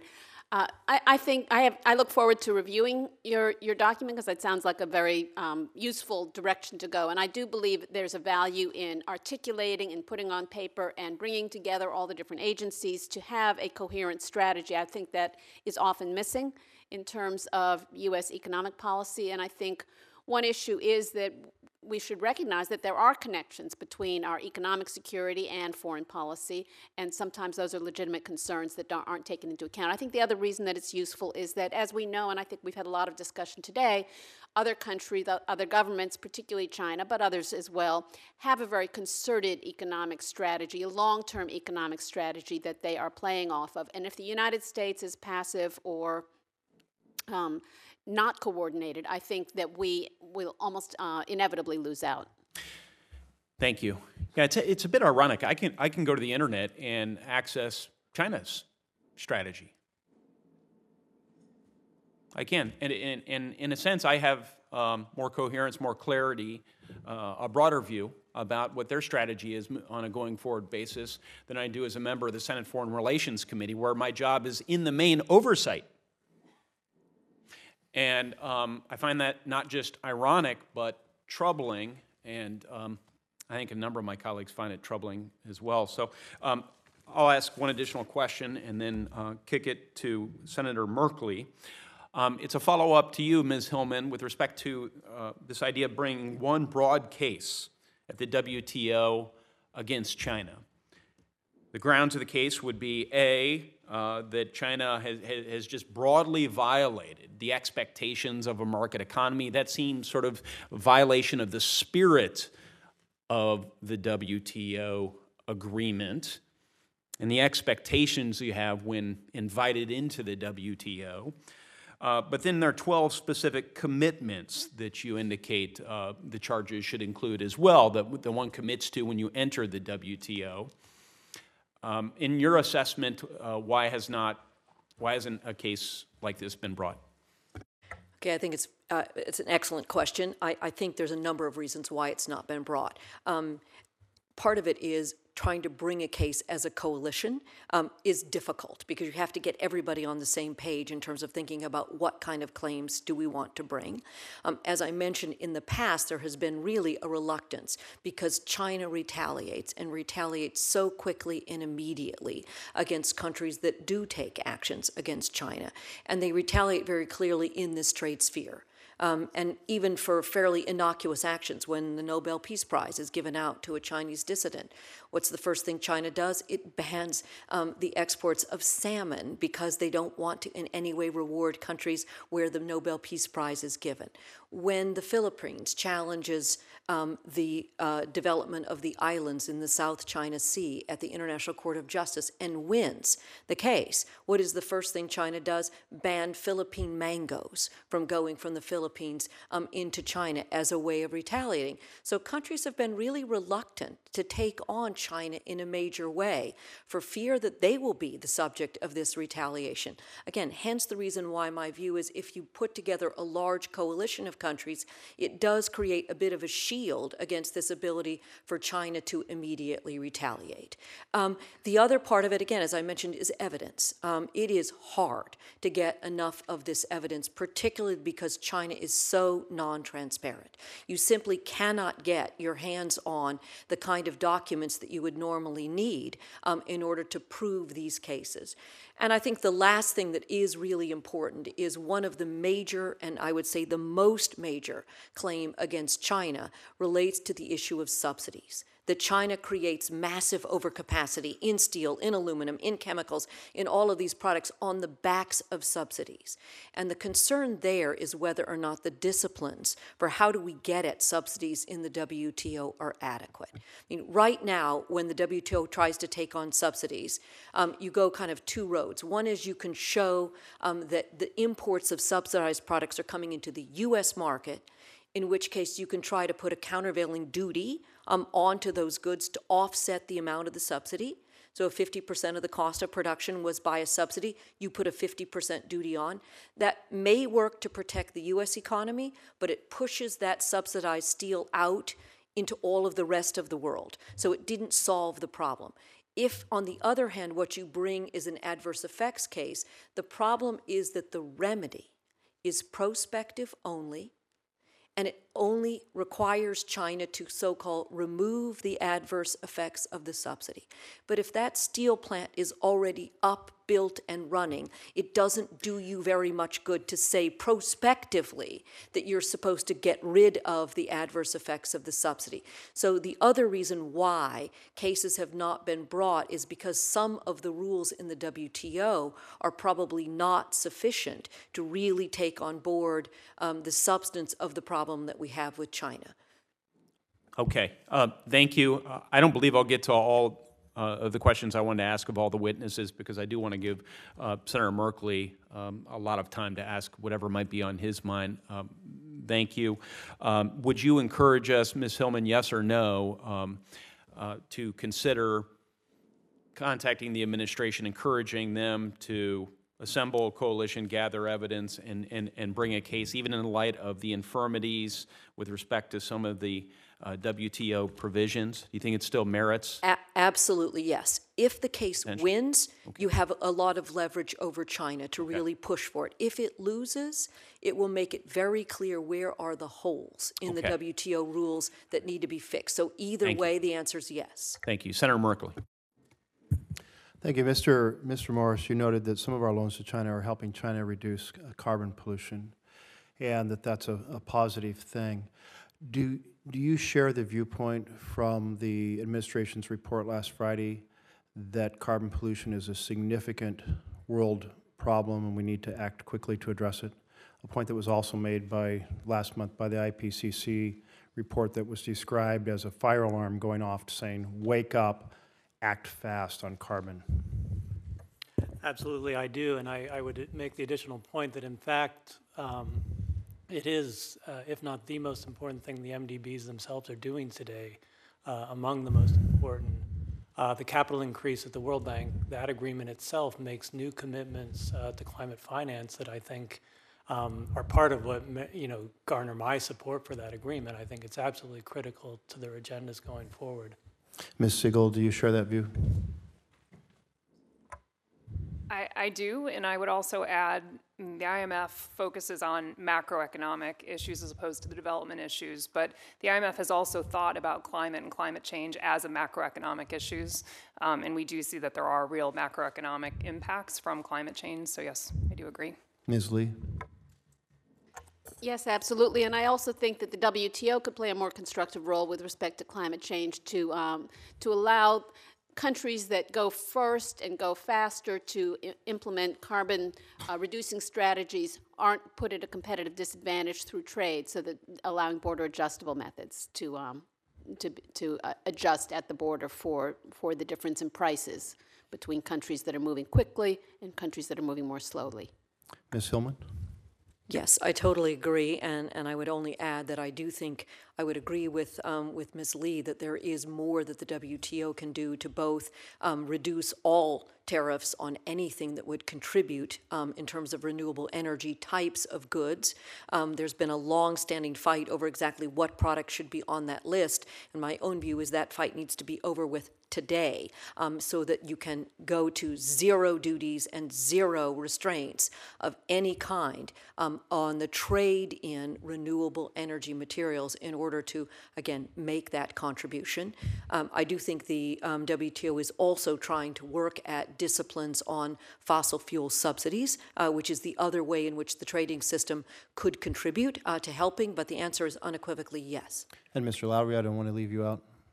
Um, Thank you. I don't even, I'm not going to say yes or no, only because I haven't read the report, one, and secondly, I clearly just don't have enough deep, deep enough knowledge in this area. But I will say this, I usually would listen to a lot of scientists that seem to be coming to similar conclusions. Uh, Thank you. Um, So, uh, Mr. Morris, I as you were noting about the loans to China and helping China reduce carbon pollution, I couldn't help but recall an article I had read about how China is the major financer of new coal plants around the world. So I asked my team to get me some, some facts here. Uh, So we have, um, uh, China is the largest investor in overseas coal projects, having invested $15 billion in the last uh, few years. And they have another $13 billion in proposed projects. The, um, they are involved in planning 700 new coal plants at home and abroad. And um, on, from a different source, a New York Times article, at the end of 2016, China was immersed in 240 overseas coal power projects. Uh, and I've run into a number of these in different, different parts of, of the world. And um, the uh, same articles note that just the building of these plants that are essentially on the, on the, on the, on the drawing board completely overwhelms Paris. And Paris itself is, is not a significant uh, ceiling in terms of, uh, it, we, we will break the, uh, the barriers that have set, been set by international scientists for, for two degrees under, under Paris. So uh, you've, some of you have already mentioned strategies that we could use in the international multilateral institutions to help uh, take this on. But uh, I, um, I hear this, this fire alarm ringing saying, wake up world.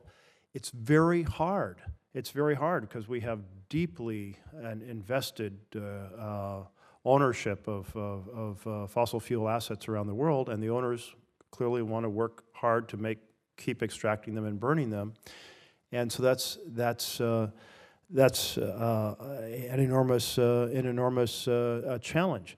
But, but the international institutions that you all study or represent have uh, share a little bit more about, uh, and I think uh, Ms. Lee, you mentioned a specific idea that I didn't completely capture, but maybe you'd like to start by mentioning that idea and see if anyone else, how, how can we help, how can multilateral institutions really help uh, us as human civilization on this planet take on this enormous and immediate catastrophic challenge? The idea I was talking about had to do with uh, the competitive differences when countries move at different speeds to reduce carbon emissions. So, for example, if let's say the United States were to, to put on a carbon tax and raise the price of producing certain manufactured goods, and other countries um, might move more slowly, developing countries, and that's certainly the, the idea of the Paris Accord. Um, if production were to move from the United States to those places that have not yet um, re reduced carbon emissions, then you're actually increasing emissions globally because you're moving relatively clean production to a relatively dirty place. And one way of, um, of deterring that is to, uh, to allow a, a border adjustable tax that would adjust for the, the difference in carbon strategies and that that would prevent uh, the competitive um, gaming of that. And that would not, it wouldn't penalize the countries that do the right thing and move more quickly. And, and I believe it's correct that wealthier countries, uh, wealthy industrialized countries should move more quickly than poorer countries. But what you don't want to do is end up with this terrible outcome where um, production. No, I take your point on, on border adjustment. The, um, uh, we recently had a report from Xcel Energy in Colorado that put out a request for proposals, and it came back at two cents per kilowatt hour for wind, three cents for solar, and both of those were below the cost of power from an already depreciated coal plant. Are we at the point where the dropping costs of solar and wind are going to dramatically change the calculations because even folks who may not share a concern about the health of our planet may want to be on the smart end of the cheapest energy. Yes, and I think that's a, a really positive development when renewable energy actually en ends up being cheaper than the more expensive. That, that is a huge advantage. But also, I think it's true, this goes, I think, back to the economic strategy and the long-term planning, is that some countries like China and Germany might have subsidized wind or solar um, panel productions at an earlier stage when it wasn't so obvious that there was an economic advantage. And that's the kind of thing I'd like to also see the United States be thinking ahead so that we're not bringing up the rear in that kind of a decision. Yes, uh, Scott? Yeah, I would just say, Senator Merkley, I mean, you, you raise a, a, a good point. I don't think it's received enough attention that it's, in fact, there seems to be an effect as China goes greener and cleaner at home, they're pushing out dirtier abroad. I think the challenge here, which is consistent with the broader challenge we've talked about, is that we want to bring China into multilateral norms and disciplines. Well, in this area, we need to be sure that they exist. Um, so that's things like standards for export credit agencies when it comes to energy finance, um, development finance abroad. Um, you know, this institution that we're standing up under the BUILD Act, it's going to be really important that it has standards in this area that gives us some standing um, to try to enforce the massive volume of financing that's coming out of China and supporting these kinds of projects. Anyone else want to chip in on this? So uh, I want to turn um, uh, back, uh, Ms. Hillman, to your, your concept about this strategy for uh, a multilateral uh, challenge.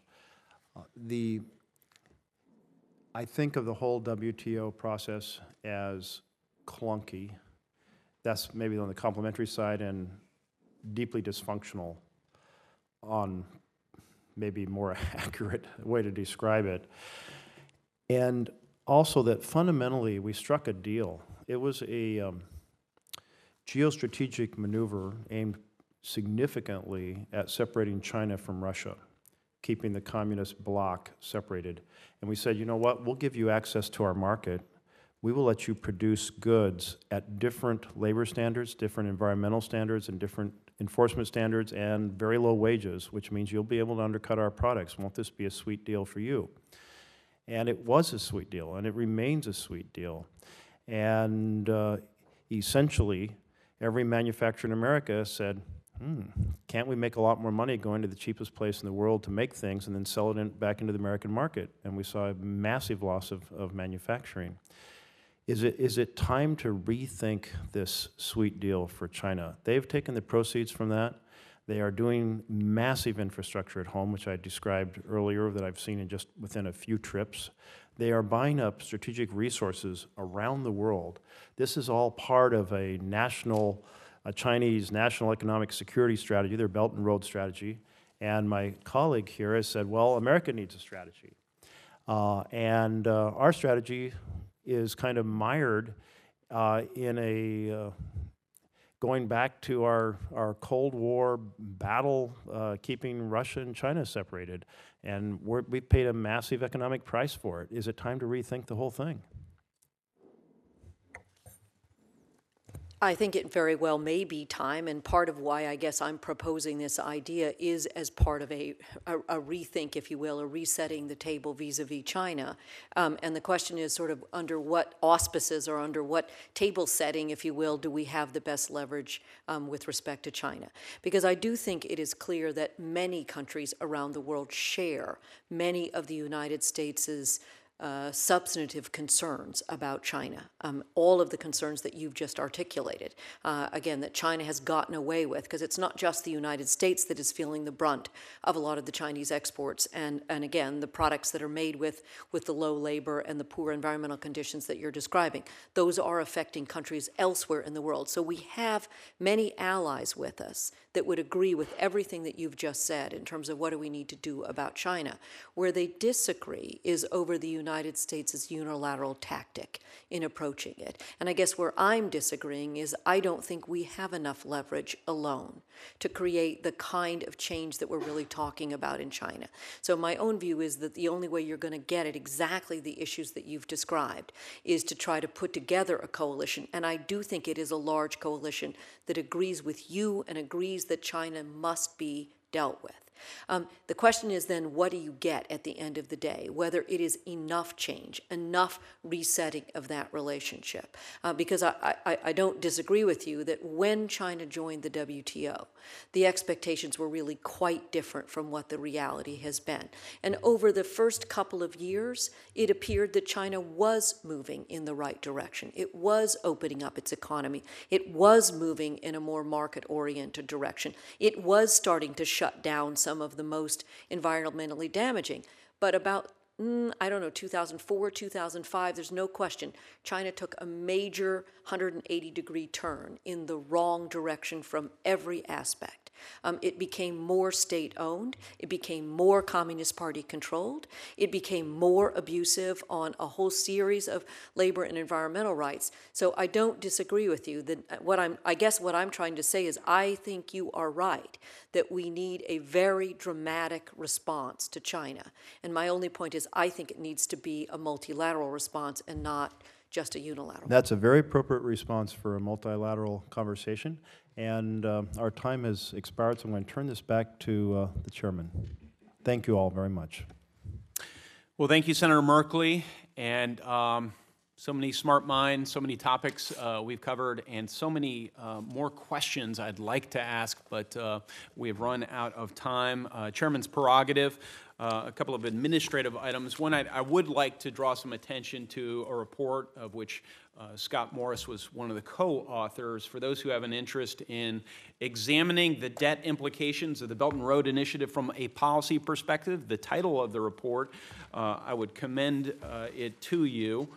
Uh, among other things, uh, the report indicates that the World Bank and other MDBs should work toward a more detailed agreement with the Chinese government when it comes to lending standards that will apply to any BRI project, no matter the lender.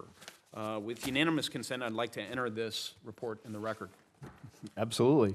And as the last order of business, uh, Mr. Lowery, Uh, I will be submitting a question to you for the record because in your prepared testimony, you called walking away from the TPP, quote, reckless and a gift to China, unquote. Um, I, I would be very interested in your thoughts about where we should go from here with respect to multilateral trade agreements. Um, thanks again, all, uh, for appearing today as witnesses, for your research, for your expertise, for the information this member and others. The record will remain open until the close of business on Thursday. And uh, I will, yes, Thank you. I'd like to ask unanimous consent to submit to the record a table from the Information Technology and Innovation Foundation. It is a summary of what was referred to as uh, China's broken WTO commitments of uh, a dozen uh, commitments where they have, they have failed to live up to their promises. without objection, and just under the wire. So, uh, so the record will remain open until Thursday, uh, including for members uh, who may not have been present to submit questions for the record. Thank you again, uh, and uh, thank you, Senator Merkley, for our continued partnership. This hearing is now adjourned.